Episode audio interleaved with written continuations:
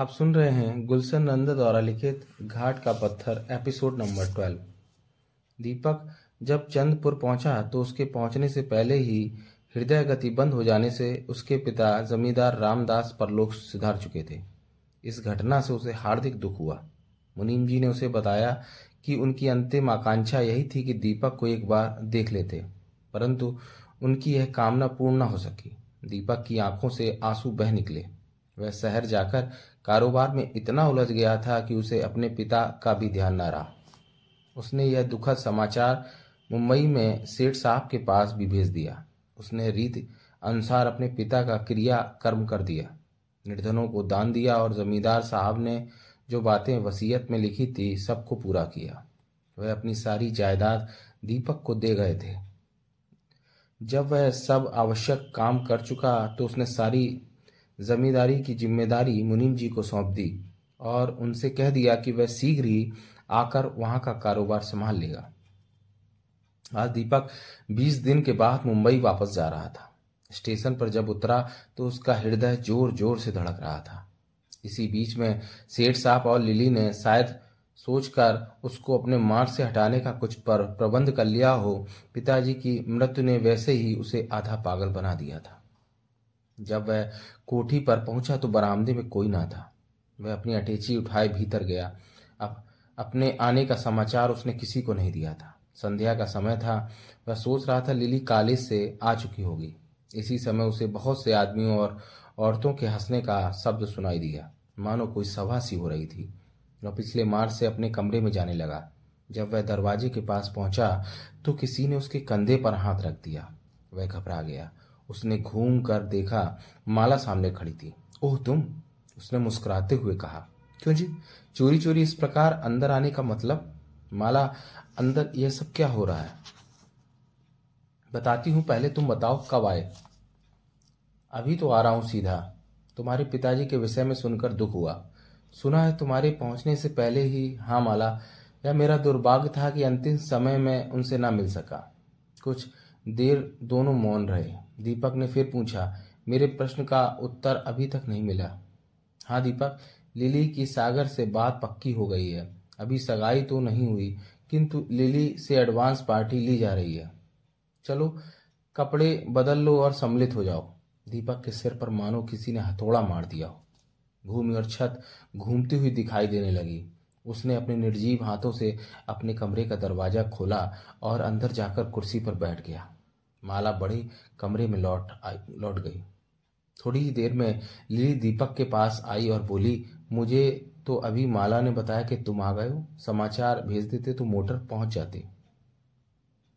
कोई विशेष आवश्यकता तो थी नहीं, केवल एक अटैची साथ थी। तुम्हारे पिताजी की आकस्मिक मृत्यु से तो तुम्हें बहुत धक्का लगा होगा। यह सब कैसे हुआ? ईश्वर की इच्छा बड़ी प्रबल है। अच्छा अब मैं चलती हूँ। सब प्रतीक्षा कर रहे होंगे। यह कहती हुई वह उछलती हुई कमरे से बाहर चली गई। दीपक ने ज़ोर से दरवाज़ा बंद किया। शीघ्र ही दीपक तैयार होकर बड़े कमरे में पहुँचा। एक अच्छी सभा सी लगी थी। लिली के सब मित्र व सहेलियाँ इकट्ठी थी। सब मौन बैठे माला का गाना सुन रहे थे। वह धीरे से कमरे में आया। उसके आते ही माला गाते गाते रुक गई।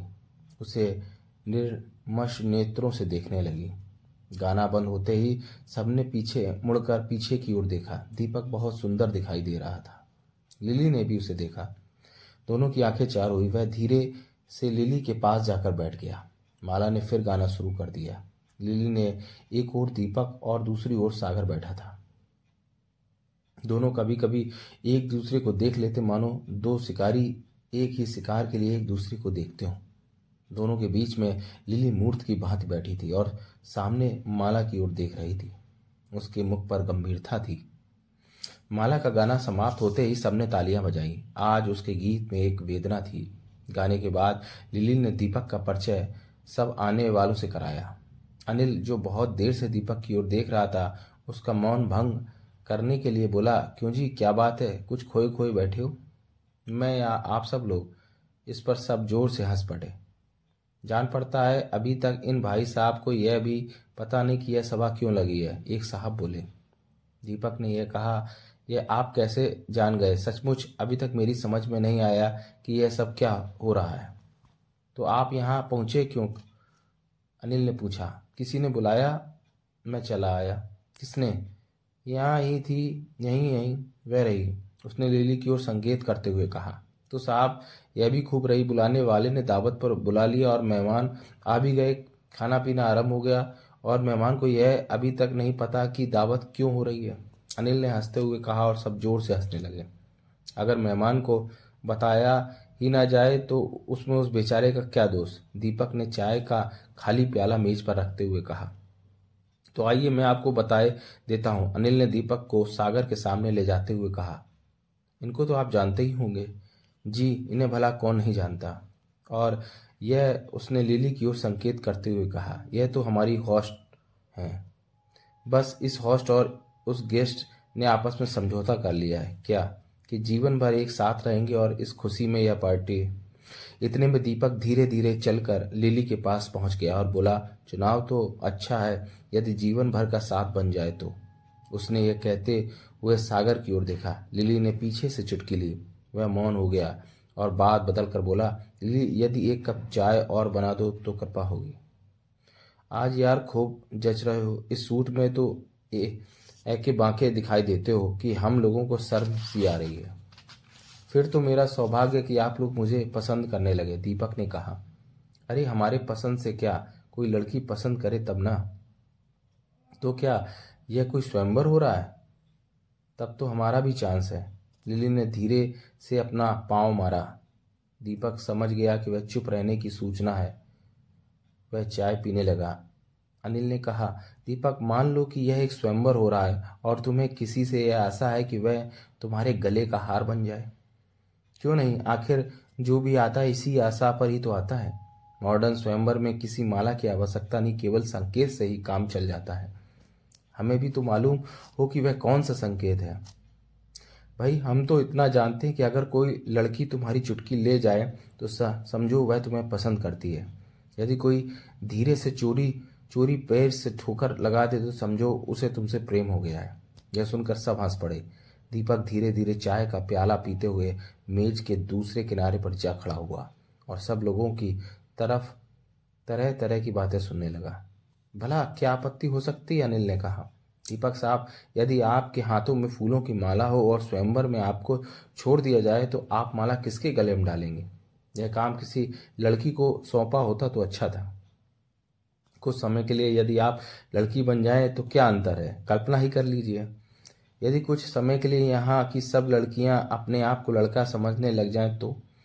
मान लो समझ लें फिर तो माला किसके गले में जाएगी? दीपक ने चारों ओर देखा। सबकी ओर देख रहे थे कि उसकी दृष्टि कहाँ जाकर ठहरती है। उसकी आँखें घूमती हुई लिली पर जा रुकी। जब दीपक की ओर देखने लगे, उसने उंगली से लिली की ओर संकेत किया। तुम्हारा मतलब लिली सबके मुँह से एक साथ ही निकला। जी लिली तो बेचारा तो सागर बेचारा क्या करेगा? अनिल बोला, और सब हंसने लगे। लिली ने क्रुद्ध होकर कहा, दीपक, मुझे यह अशिष्टता पसंद नहीं। इसमें अशिष्टता क्या? यह कल्पना ही तो की जा रही है। सागर से रहा ना गया। उसने कहा, दीपक, इस प्रकार की हँसी अपनी बहनों से नहीं की जाती। ओह, मुझे पता ना था कि लिली तुम्हारी बहन है। दीपक ने मुस्कुराते हुए उत्तर दिया, दीपक, होश में रहो। यह तुम क्या कह रहे हो? आखिर सराफत भी कोई चीज़ है। सराफत? वह ज़ोर से हंसा और फिर बोला, सराफत तो उसी मनुष्य के पास है जिस बेचारे को कोई अवसर नहीं मिला। अंतर केवल इतना है कि किसी को आधी रात के अंधेरे में, किसी को दिन के उजाले में अवसर मिल ही जाता है। तुम आवश्यकता से अधिक बढ़ते जा रहे हो। लिली बोली, कृपया करके यहाँ से चले जाइएगा। दीपक चुपचाप बाहर की ओर जाने लगा। चाय का प्याला तब उसके हाथ में था। वह दरवाजे के पास रखी मेज पर उसे रखने लगा। तभी उसे सागर के यह शब्द सुनाई दिए। कमीना कहीं का? इतना सुनना था कि दीपक उल्टे पैरों पैरों वापस लौटा। सब मौन खड़े उसकी ओर देख रहे थे। दीपक सागर के ठीक सामने आ गया।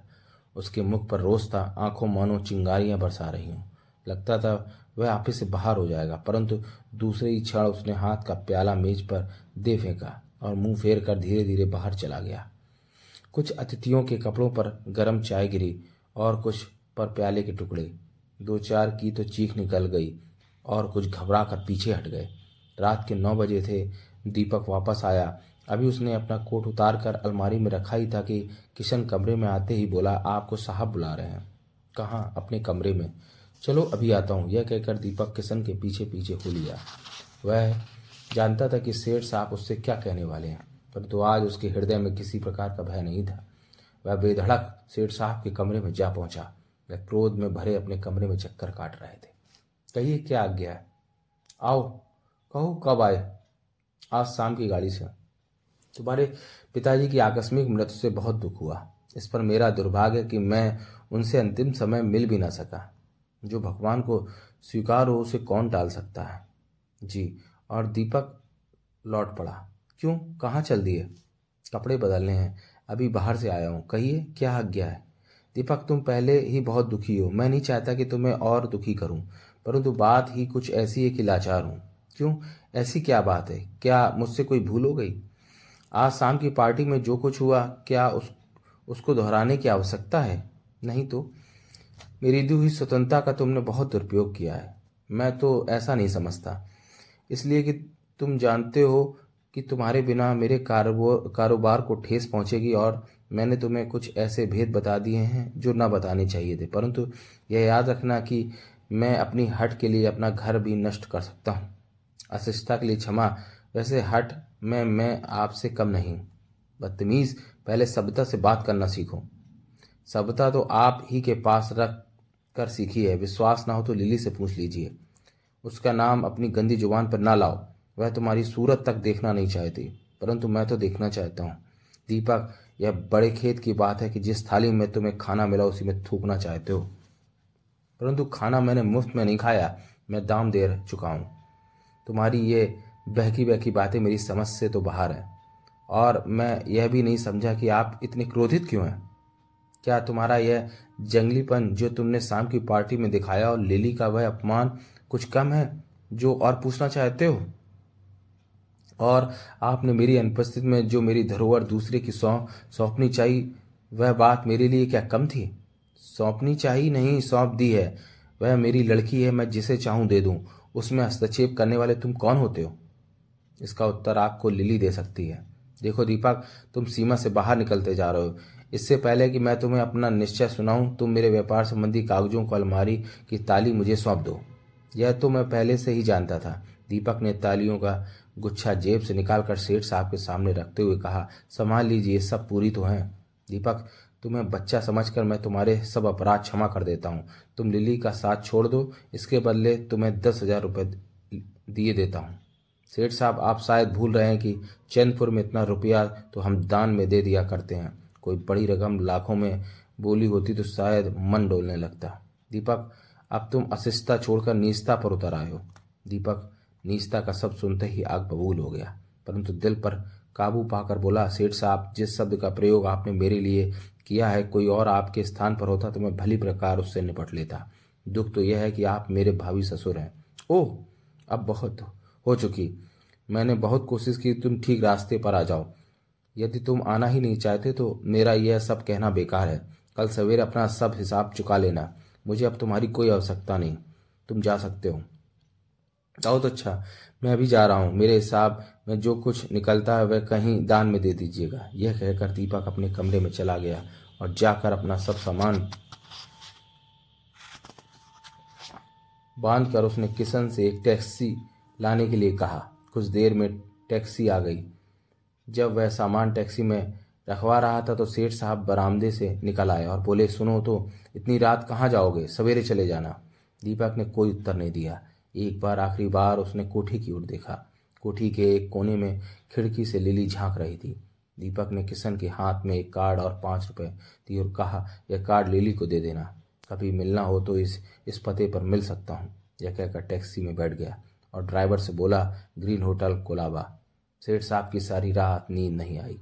परंतु उनके हृदय में ढढ़ास हुआ यह कि सोचकर कि उनके रास्ते का कांटा जल्दी ही निकल गया।